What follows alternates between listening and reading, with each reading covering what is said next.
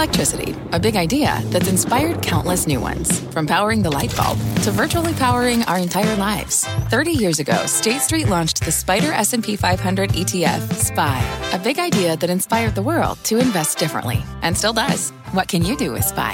Before investing, consider the fund's investment objectives, risks, charges, and expenses. Visit ssga.com for a prospectus containing this and other information. Read it carefully before investing. SPY is subject to risks similar to those of stocks. All ETFs are subject to risk, including possible loss of principal. Alps Distributors Inc. Distributor. You're listening to The Exchange. Here's today's show. I'm Melissa Lee, and today for Kelly Evans, we are entering the final 60 minute countdown to the Fed's next decision on interest rates. A hike is expected today, but where we go from here, that is less certain. We've got team coverage from the stock market to the bond market to the economy and how rising rates impact the consumer. Plus, billionaire real estate investor Don Peebles is back with an update on the health of commercial real estate. A month ago, remember, he told us about opportunities he was ready to pull the trigger on this quarter. He did, and he's back to tell us what he bought and what he's eyeing next. And fresh off the UPS deal averting a costly and disruptive strike, Teamsters General President Sean O'Brien will join us live. That is all ahead. This as the Dow is struggling to make it 13 straight days of wins, which would be the longest winning streak since 1987. And that is where we begin with the markets. And Dom Chu over at the Telestrator. Hey, Dom. There's part of me, Melissa, that really hopes the Fed and whatever it does gets the Dow to that 14 day, right? Because if it gets to 14, I'm already looking beyond that. It would be the first time since 1897 since that's happened. Anyway, the Dow Industrials, the S&P, and the Nasdaq are all in that typical holding pattern as you might expect ahead of a big Fed rate decision and a subsequent press conference by Fed Chair Jay Powell. The Dow Industrials just about flat on the session, up about five points. 33, 35,443. The S&P is at 45.55, down about 12 points, one quarter of 1%. It's been a down day generally. At the highs of the session, we were still down two points in the S&P and down 15 at the low, so tilting towards the lower end of that trading range so far. And the Nasdaq Composite underperforming, down one half of 1%, 69 points to the downside, 14,075. More on why that's happening in just a moment here. But let's give you the state of play on interest rates because it is a Fed rate day. So let's check out the yield curve from some of the shorter maturity government bonds to the longer ones. The two year note yield ticking slightly higher to 4.91% or just below that level. The 10 year benchmark note yield just a hair below 3.9%, moving a slight tick to the downside. And that difference between the 10 year and the two year government bond expanding a bit. Now about a full percentage point, a little bit more kind of inverted, so to speak. So watch that dynamic plays out as we head towards that Fed rate decision. And then I was speaking about the tech trade, a tale of two tech giants today. We're talking Alphabet, audio. the parent company of Google, Microsoft moving in opposite directions. Both companies reported better than expected quarterly profits and revenues. But Melissa, it often comes down to those growth areas. In this case here, it was cloud computing, where growth at Alphabet's cloud computing was getting better. Microsoft cloud computing may be slowing down just a little bit. That's the reason why the divergence is there. And by the way, Melissa, both conference calls for both companies mentioned what else? Artificial intelligence a number of times. I'll send things back over to you. Yep. Dom, thanks. Dom Chu. Less than an hour until the Fed's decision on interest rates. Steve Liesman's at the Federal Reserve with what to watch. Emily Rowland is chief uh, co-chief investment strategist at John Hancock Investment Management. Subhadra Rajappa, head of U.S. rate strategy at Societe Generale, and Mark Zandi, chief economist at Moody's Analytics. But Steve, we got to kick it off with you. Set the scene for us. Yeah, thanks, Melissa. With a quarter point hike expected, the focus at the meeting it will be on the guidance that will come in the press conference and whether the statement itself gives the dovish guidance from May or the hawkish guidance from June. Let me remind you what each said. In May, the statement said, "quote In determining the extent to which additional policy firming may be appropriate." That signal the Fed was not decided on whether to hike and set up a pause. Then in June, the most recent statement, it wrote, "In determining the extent of additional policy firming that may be appropriate. Certainly the Fed had pretty much decided to hike, just not sure how much or when. Santander economist Stephen Stanley, he believes the Fed is in the mode of hiking every other meeting, so we'll go back to something resembling that dovish May language. He wrote, quote, uh, if I am right and the FOMC intention is to wait until early November and then either tighten again or not, depending on how the economy evolves, and the committee will want to keep its options open this week. The market has its options open, trading with a 100% probably the rate hike today, but only a 20% chance of rate hike in September. And then in that every other meeting mode, she's a 43% probability the Fed gets back to hiking in November. That's elevated in recent days, but still not a done deal yet. Forecasters, well, they keep predicting the economy and the job market will weaken, but the data keep defying those predictions. That's why the Fed and Chair Jay Powell will likely hike today and keep the possibility very much alive, Melissa. The Fed is not done yet. Yeah, I saw that graphic that you had. I think it was in the last hour, Steve, about what has happened since the June meeting in terms of inflation coming down, the job market remaining strong, yep. expectations for GDP, yep. particularly in the second half, going higher. At the same time, though, in the second half, we've got, uh, you know, the base effect starting to go away. So the inflation picture might be a little bit uh, more cloudy uh, when it comes to the data that the Fed will will have by the September, by the November meetings. I think that's a really good observation, Melissa. I, th- I, think the Fed is done thinking that the trajectory of inflation, either up or down, is a straight line. I think it got into that, it got a little burned by that idea uh, back at the beginning of this year. You remember we had a couple good inflation reports. Not only did the uh, did were subsequent reports bad, but they went back and revised the ones that looked like they were good. So I think that's exactly the approach that, that Powell's going to take here. He's going to be cautious about this one percentage point decline in inflation and say, yeah, it probably will keep going. It may keep going but I'm not going to really change policy that dramatically until I'm sure that's where it's going. Steve, thanks. Steve Liesman. Let's get to our panel now. Start Pleasure. off with Emily Rowland with what the market is looking for from the Fed today. Emily, what is your base case? I mean, everybody's base case is a 25 basis point hike, but in terms of the messaging, it, it almost seems like it is in the Fed's interest to send out a very hawkish message to say, you know what, everything is still on the table. Yeah, absolutely. The Fed's probably going to need to be the adult in the room today and warn market participants that if inflationary pressures do continue to bounce around and maybe pick up uh, here based on those base effects kind of moving the other way over the next few months, there is the chance that more hikes are on the table here. There has certainly been, as Steve pointed out, some welcome news for the Fed as it relates to inflationary pressures subsiding. You know, you look, you see it everywhere from used car prices falling, from the prices paid components of the business surveys that we look at falling. Uh, but the labor market still remains tight. Look at initial jobless claims; they look like they were perking up a little bit. Now we're back down to the lower end of the range that we've been in since early February. So tough job for the Fed today. I wish we were getting a dot plot. I think it would be all over the place. Uh, it would be interesting to note the lack of consensus consensus on the Fed. Yeah, particularly coming from a meeting where there was, you know, complete consensus in yeah. terms of the de- decision there. Um, Mark, Emily had mentioned what has come down in price, but what has gone up in price. Oil up 14% just since the June meeting. We also have grains going higher on Russia pulling out of the Black Sea Initiative, really proving that commodity inflation is, is sticky. It's, it's something that the Fed has no control over. How does that all factor in, you think, in the Fed's messaging today? Uh, not much. Uh, You know, I, I think uh, you know underlying inflation, core inflation, excluding you know the volatile commodity prices that you mentioned, is uh, trending lower. It's, as Steve said, it's not a straight line. It's going up, it's going down, and all around. But the trend lines are all pretty good. And uh, you know, it's always hard to forecast uh, inflate forecast anything. But forecasting inflation is particularly difficult. But I think we can state with a high degree of confidence it's going to continue to moderate. We we know that vehicle prices are going to come in. There's a lot more production happening overseas, and used and, and new vehicle prices have rolled over. And we know with a high degree of confidence that the uh, growth in the cost of housing services is going to slow. That's tied into rents, and rents have gone flat to down since the end of last year. So I think it's becoming increasingly clear inflation is, you know, headed in the right direction. It may take a while to get back to the Fed's target. I think the Fed's going to remain, you know, strident in, in its language uh, as a result. But you know, I think they're going to get what they want and won't need to raise rates after raising them today. Strident, uh, meaning hawkish, Mark. so, yeah, I mean, look, if I were them, no matter what was going on, I'd be, I'd talk tough, right? Yeah. Because you want to keep inflation expect- expectations down, down to that two percent. Because if you do, it just makes it easier to get actual inflation back in. So you know, they have every incentive to to talk uh, stridently, uh, hawkishly, but you know, at the end of the day, I think the numbers suggest that they won't need to raise rates after they raise them today. Subhadra, what's what's the base case scenario in terms of what happens today in the rates market? You know, what's interesting, I was just taking a look at what's happened since the June meeting in the various asset classes. Uh, the 10-year yield has gone up 10 basis points. The two-year yield has gone up 40 basis points. So, what are you expecting here? I think the Fed is going to raise rates by 25 basis points, but then retain a hawkish stance. Mm-hmm as Mark pointed out, I mean, inflation is is coming down, but only gradually. And what we've seen in the last few weeks is a sharp rise in inflation expectations. The five-year forward, five-year break-even that the Fed looks at very closely has gone from two, two and a quarter percent around closer to two and a half percent. So the rise in yields, the nominal yields that we've seen over the, the, past couple of weeks has mostly come in, come because of higher inflation expectations.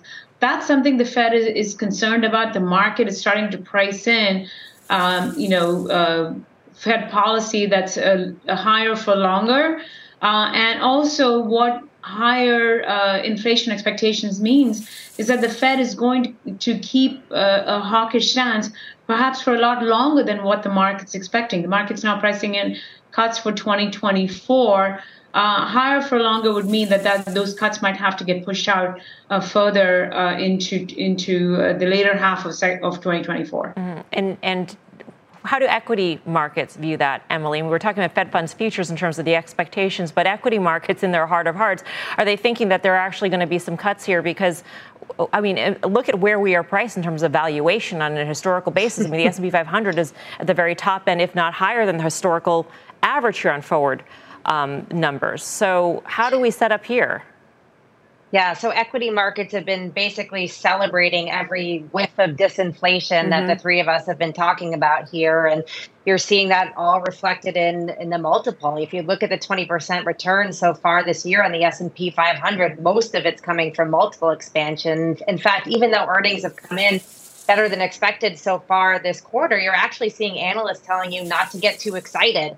Uh, they're actually lowering their earnings estimates to, for 2023 to about flat. So, to tie this all together, what we think is going to happen is that companies are going to start to have to contend with margin pressure. So, as inflation comes down, that hurts top line growth. And meanwhile, you have the cost of capital basically doubled over a 12 month basis. So, that's going to cause companies to need to defend their margins.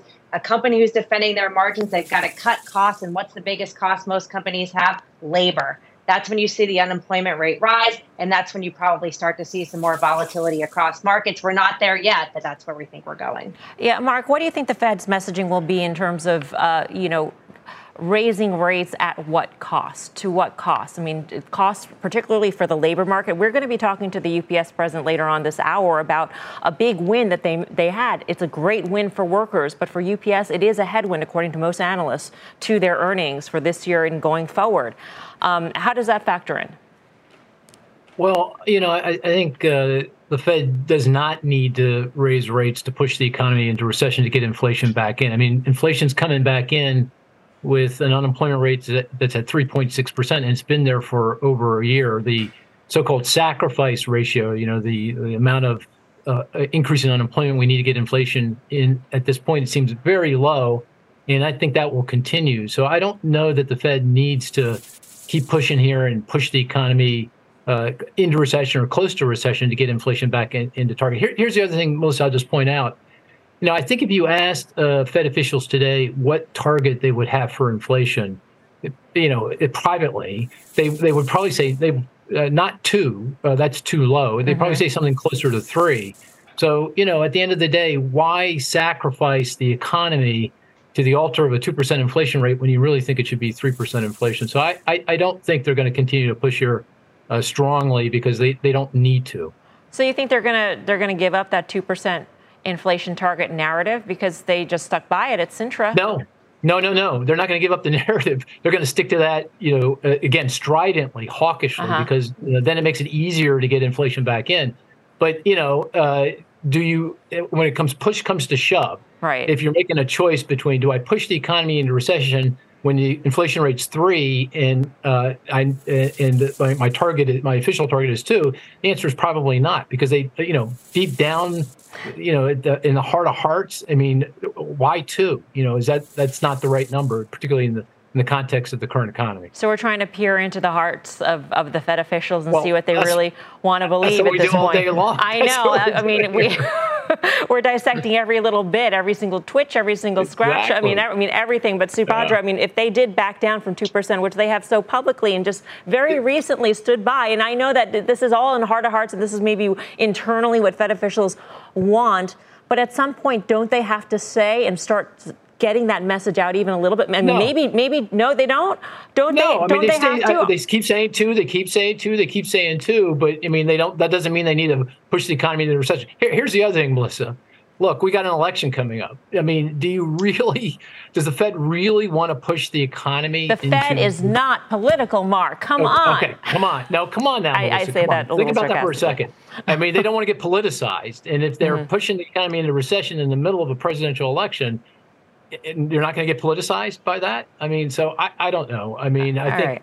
Yeah, everything seems to point to me that th- this is the end of the story. You know, you raise rates this, this today because everyone expects it, and then you, you hang tough, and I, I'm uh, the data is going to co- cooperate, and if it, if it doesn't exactly, you, you bide your time. Right, right. Um, so in, that, I mean, Subhadra, I don't know if you believe the political cycle factors into what the Fed does.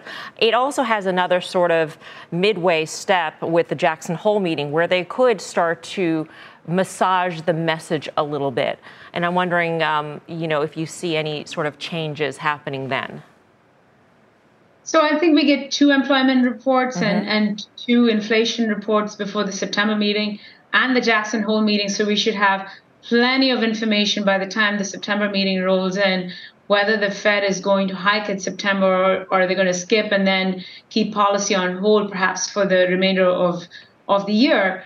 But you know, to the to, to your question about whether they should change the target, the proof is in the pudding. If you look at the summary of economic projections, the Fed in their own forecast don't expect inflation to get to below 2% or at 2% even into 2025.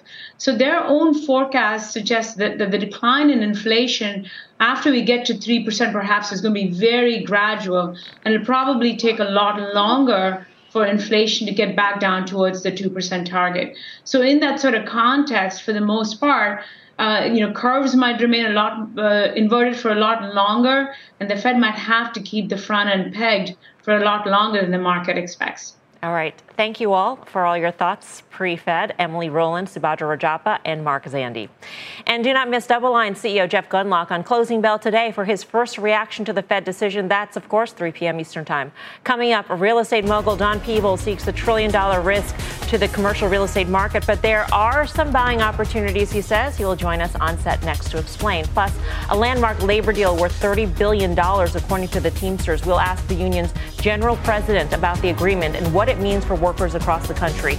And as we head to break, let's get a quick check in on the markets. Pretty quiet ahead of the Fed, but a lot can change in uh, under 60 minutes time. Stay tuned. You're watching The Exchange. Did you hear that? That's what an estimated 500 horsepower sounds like.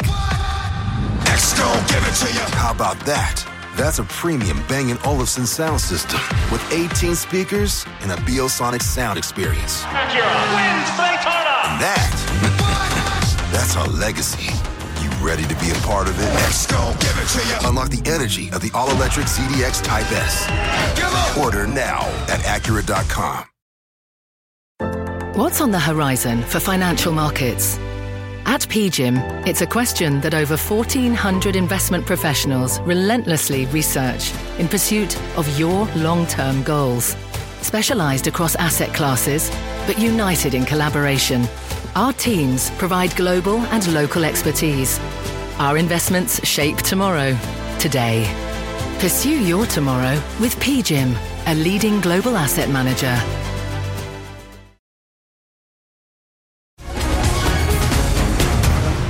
The Fed widely expected to resume rate hikes today, and my next guest says that, will put even more pressure on an already beleaguered commercial real estate market. He sees the number of distressed CRE assets swelling to $1 trillion by 2025 if nothing is done to alleviate the stress. But he also says that with pain comes opportunity.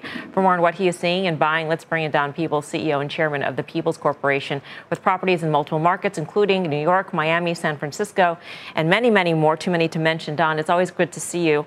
Uh, and the last time you were on the exchange was the end of June. And just taking a look in terms of barometers of sentiment, I like to take a look at the you know publicly traded REITs. We've seen a real rebound. It does seem like there's a change in sentiment when it comes to the commercial real estate market. You're seeing that as well? I think a little bit. I think mm-hmm. that people are being a bit more optimistic. I mean, look, the, the REIT stocks for New York office buildings had been, I mean, they've been down uh, significantly. Right. And so now they're having a little bit of an inch back up. And because I think people are sensing that the financial sector is requiring people to come back to work.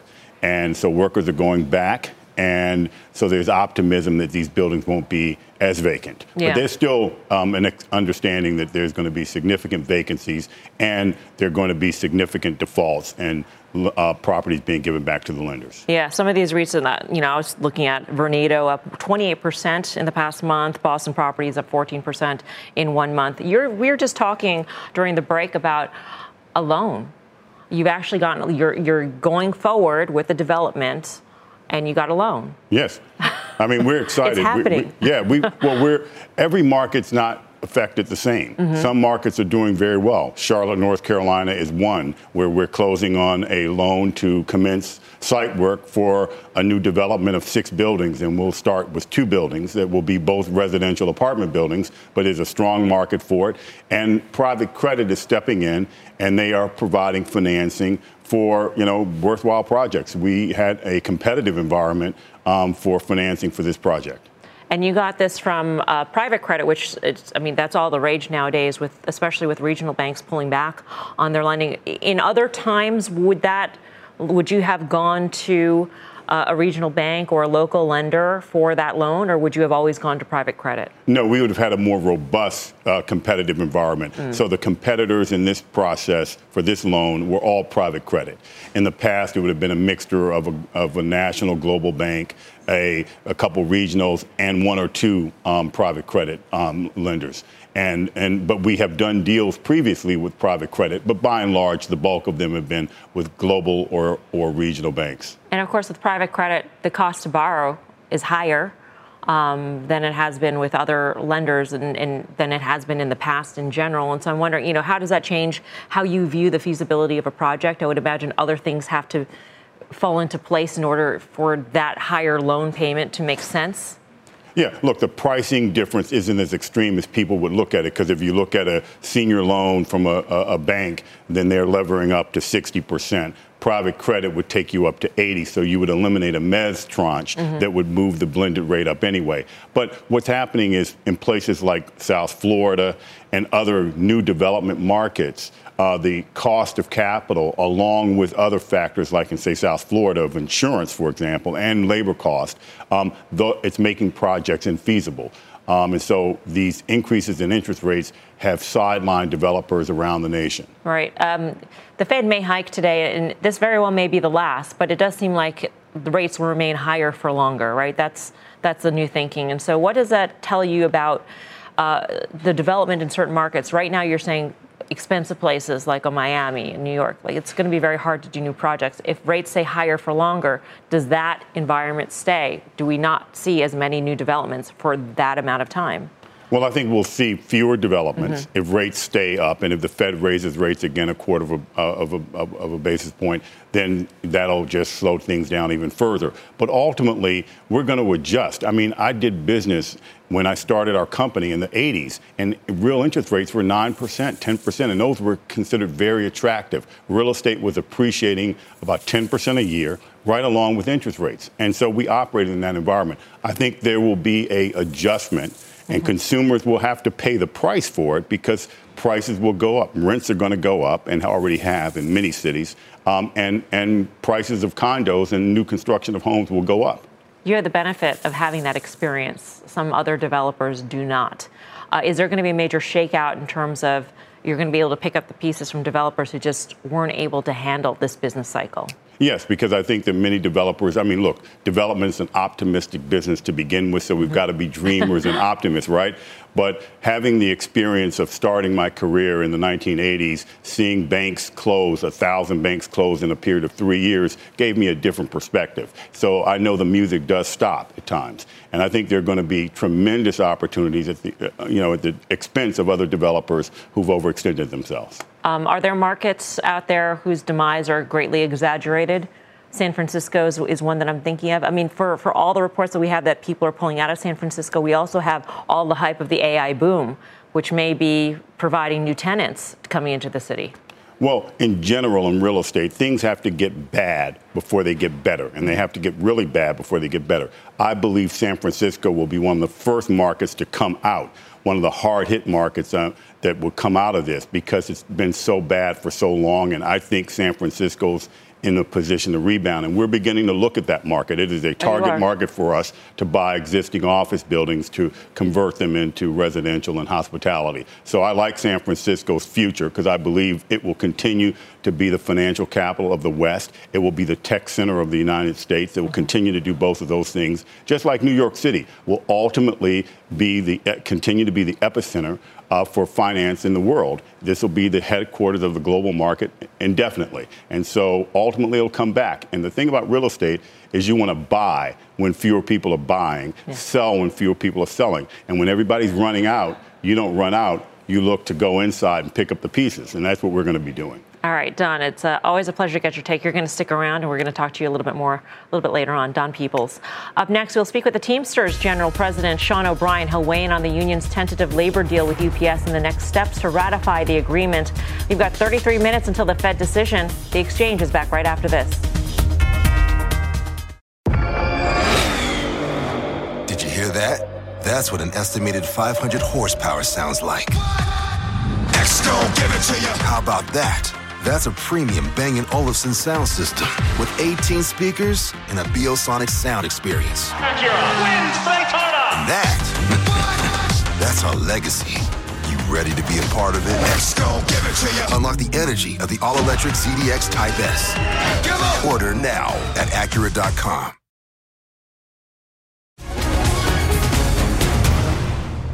Welcome back to the exchange. Shares of UPS shares fractionally lower after reaching a tentative contract deal with the Teamsters yesterday. The union says it gained $30 billion in what they're calling new money, while UPS says it cannot discuss details until it reports earnings. For more, we're joined by Morgan Brennan along with the Teamsters General President Sean O'Brien. Morgan, kick things off, please. Thanks, Melissa. And uh, President O'Brien, Sean O'Brien, it's great to have you on the air. Uh, thanks for joining us. I just want to start with the fact that you and I last spoke a, a, little over two weeks ago, and at the time there was an impasse in negotiations. Flash forward, come back to the table yesterday to negotiate. Deal struck yesterday.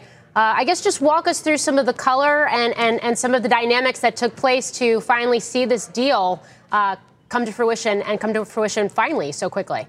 Well, I think what happened was, you know, there was a lot of pressure being put on UPS from uh, the investors. There was a lot of pressure being put uh, on UPS by their customers, and we were putting a lot of pressure on UPS uh, by demonstrating our solidarity. And I think we proved, not only UPS, but corporate America and everybody else, that labor can be a market changer. And I think UPS finally realized that it needed to reward the members that made them tremendous success and ha- help them earn $100 billion.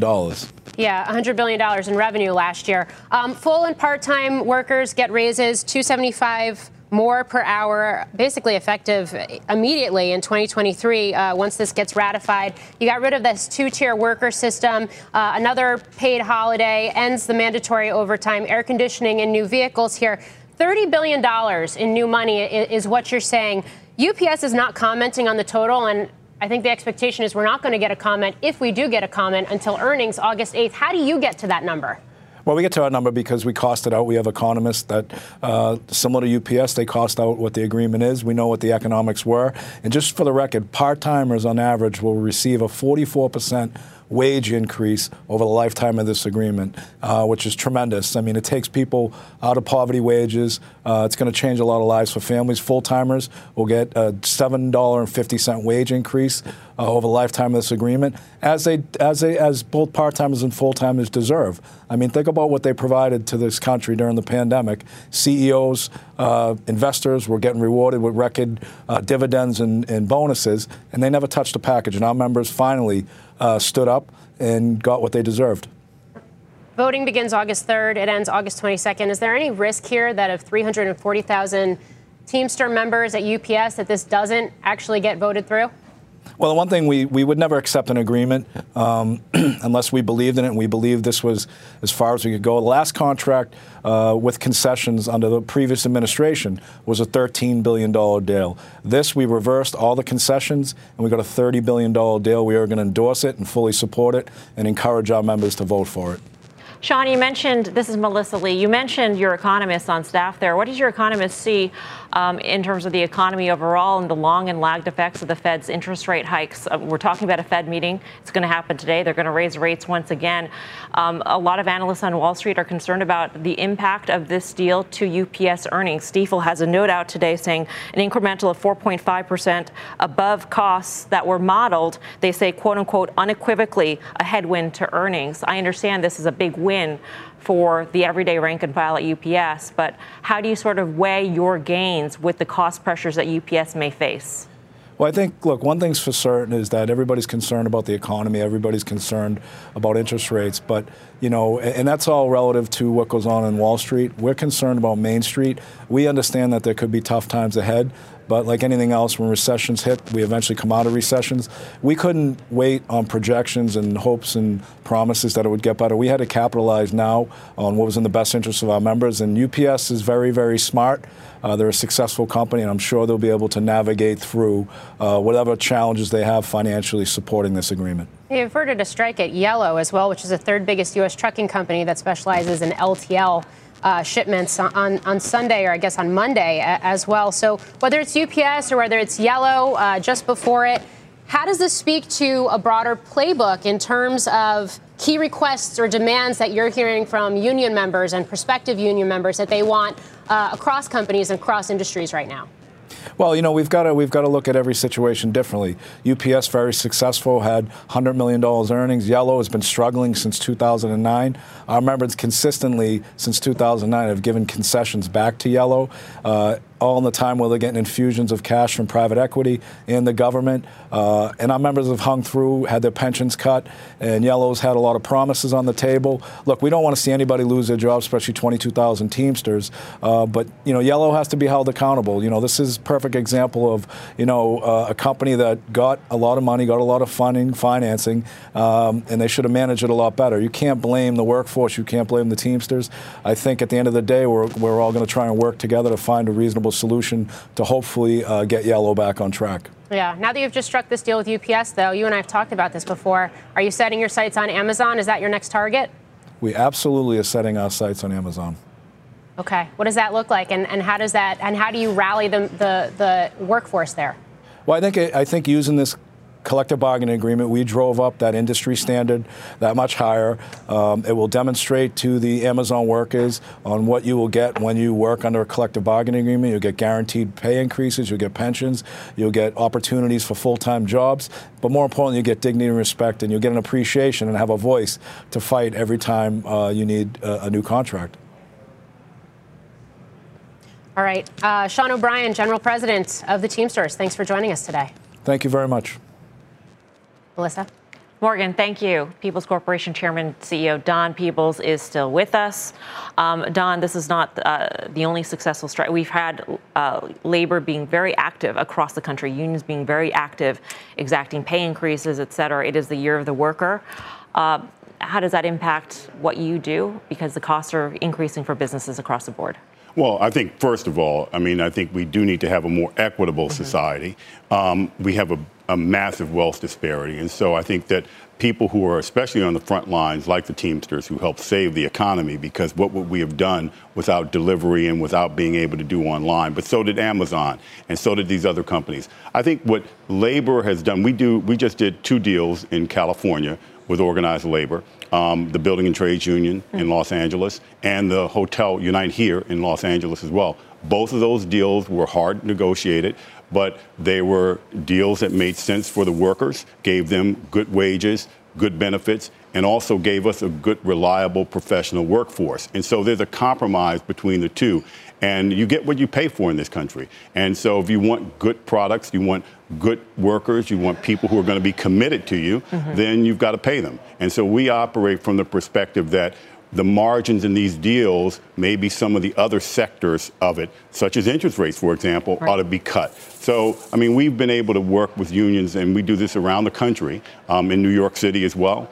Um, and it's all about a fair balance. And I think ultimately the unions, while they're being much more active, they are focused on the viability of a business as well. As you just heard from uh, the union president, we just heard from the Teamsters. Right. Um, sort of switching gears, I'm, I'm just wondering what your outlook in general is for the economy from where you sit. I think that we're going to have um, some tougher times. I think mm-hmm. inflation has been driven as much by the free money that the government gave out to all of our citizens uh, during COVID to protect the economy and the and the impact of that we saw with all of these rising costs and expenses.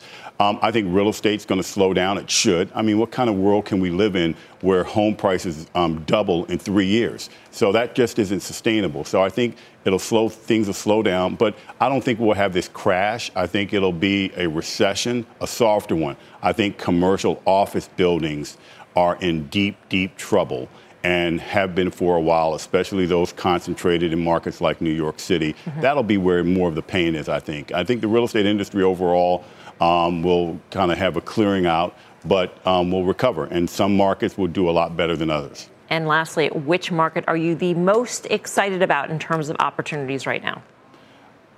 I'm ex- most excited about New York City. Oh. Um, I, I think that people are running out all the development. Many of my friends and colleagues are, have moved to Florida and other places, and so there's less competition. And I think uh, there'll be um, great opportunities here. And I believe that New York City, as I said earlier, will be the, continue to be the financial capital of the world, and it's attracting an entirely new generation of people. So I'm really excited about New York. As a New Yorker, I'm happy to hear that. Don, it's always good to see you. Thank you. Thank you. Don Peebles. Coming up, Meta, Chipotle, and MasterCard are on deck with results. We've got the action, the story, and the trade on all three next in Earnings Exchange.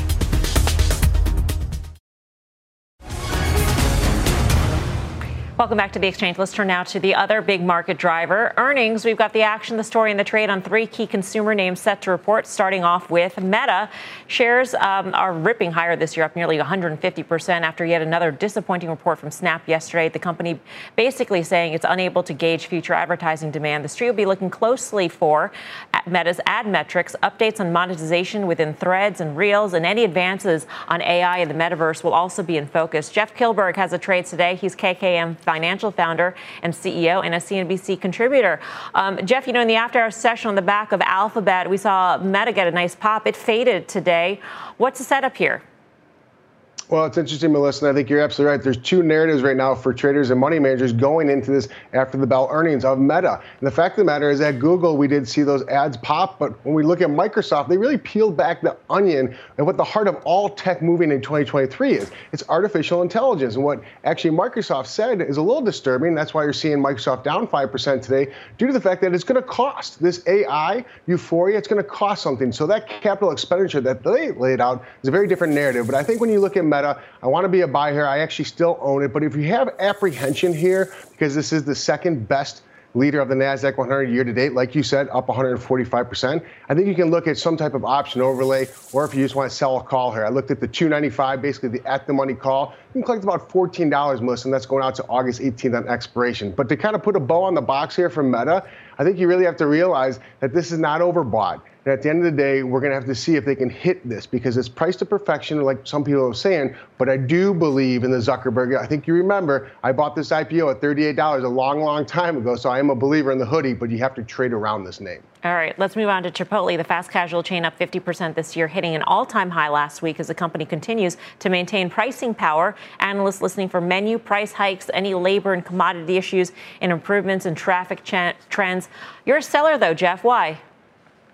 Well, are you familiar with their barbacoa, their flavor of meat? It's just a little too spicy for me, Melissa. And I think that's what's happening here. If you look at just the dramatic move higher in the stock from its IPO, right? It's up over 4,000%. But I think, again, when you talk about, you know, there's potential uh, uh, a, stock split, and that's always a unique reaction. But I think when you talked about the projected revenue of 2.53 billion, that's a 14% year-over-year growth. So again, I want to use options to protect it. I want to sell the at the money, call it the 2090 strike, and I think you can collect about $84. But again, when you talk about implied volatility, going into this earnings at 37.5%, I think you do see a lot of momentum in the stock still above the 50 day moving average. So I am cautious here, but if you don't own this stock, I don't see how you buy it here, Melissa, after after being 50% year to date. All right, we do have a quick programming note. Chipotle CEO Brian Niccol will join Jim Cramer on Mad Money tonight after the results cross.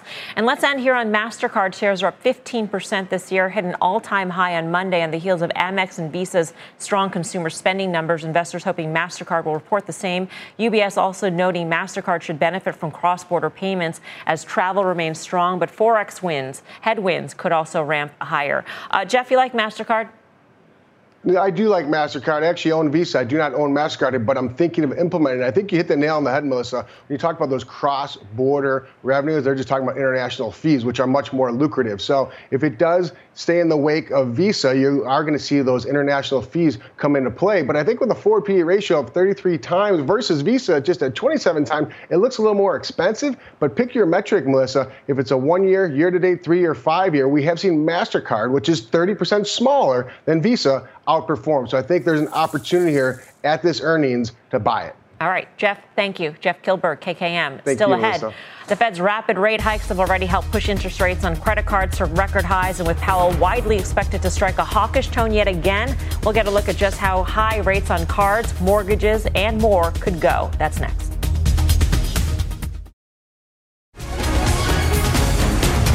We're less than 15 minutes away from the Fed's rate decision, where a 25 basis point hike is likely expected. Another hike could have a big impact on Americans' wallets. So let's take a look at where some key rates currently sit, according to data from Bankrate.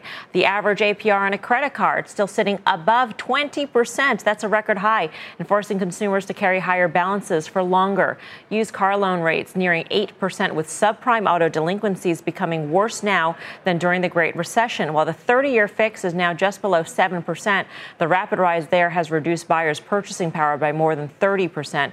Joining us now to discuss this is Ted Rossman, the Bankrate Senior Industry Analyst. Uh, Ted, great to have you with us. We all know that all these rates are going higher, will continue to go higher um, with, with more interest rate hikes. What are you seeing, though, in terms of any potential cracks in the consumer? Subprime auto delinquencies are the biggest area of worry. And I think that's even more of a rising price story than a rising rate story, just because we know what's happened with car prices. Mm-hmm. I mean, the average new car price is pushing $50,000. A lot of people are having a hard time swinging those payments, especially those with lower credit scores. Credit card delinquencies are basically back to pre pandemic levels, but that's pretty low historically speaking. Yeah, HELOCs are another area. Of course, it adjusts uh, with every adjustment in, in, the interest rates. And so I'm wondering how, how much is there out there at this point in the cycle? Because I would imagine that when rates were as close to zero, people took out bigger mortgages and just got cash out. Yeah, I think the main point about HELOCs is mm-hmm. that this used to be a low cost form of borrowing. Mm-hmm. I mean, as recently as early last year, we were talking around 4% on average. And now we're north of 8.5. So, you know, all of a sudden, that's really catching up to people. And I think that's a big point about the Fed's rate hikes the cumulative effect month after month of high inflation, higher rates, that takes a toll, especially on variable rate debt like credit cards and HELOCs. Right. And so give us an example because you, you have the example of the notes um, of the average balance according to TransUnion. The average credit card balance is $5,733. And talking about cumulative effects, you may be able to pay out that 20% on that for one month, for two months. But imagine this going for a year, forever, however long higher for longer means. If you make minimum payments in that scenario you mm-hmm. outlined at the average rate, which is about 20.5%, you'll be in debt for 17 years and you'll pay about $8,300 just in interest. So that's that cumulative effect. We see more people carrying credit card debt and for longer periods of time. 60% of people with credit card debt have had it at least a year. It becomes a very persistent debt cycle, unfortunately. Did you say $8,300 in interest on the $5,700 Yep, just in interest. Balance. So you add yeah. in the principal, and yeah, we're talking like fourteen thousand total. That's a hefty price for something for five thousand dollars of debt. Um, what concerns you the most about the consumer at this point? They, you know, unemployment still three point six percent, so historically low. Still, they've got the jobs, they've got wage increases as well. Should we be really worried about this right now? Right now, I think things are better than we would have expected The job market, though, can be a lagging indicator rather than a leading one. So I think that's something that we worry about, just in the sense of, hey, there's only one way that unemployment can go from here. I mean, it has to go up. Mm-hmm. A lot of the forecasts are pretty benign. You know, maybe it goes to four or four and a half. Not to minimize those job losses, but that's pretty small in the grand scheme of things. It wasn't too long ago, you know, we saw double digit unemployment during COVID. We saw double digits um, back during the Great Recession. We're a far cry from that. I think that's what's propping up the consumer now, the strong job market. How does buy now, pay later factor into all of this? That's such an interesting sector because it's cutting into credit cards a little bit, but that industry is under its own pressure. Just when you talk about the rapid rise in interest rates, I mean, this is a business that's really been predicated on low rates. Mm-hmm. So, you know, right now, I think the consumer demand is there. I think from an investor standpoint, the bloom is off the rose a little bit. Yeah. Um, but credit cards are still dominant. All right, Ted, thanks for coming by. Appreciate it. Ted Rossman, bankrate.com. And that does it for us here at the Exchange. You've been listening to The Exchange. Make sure you're subscribed to get each episode every day, same time, same place. Did you hear that? That's what an estimated 500 horsepower sounds like. Next, give it to you. How about that? That's a premium Bang & Olufsen sound system with 18 speakers and a Biosonic sound experience. And that, that's our legacy Ready to be a part of it? Let's go, give it to you. Unlock the energy of the all-electric ZDX Type S. Order now at Acura.com.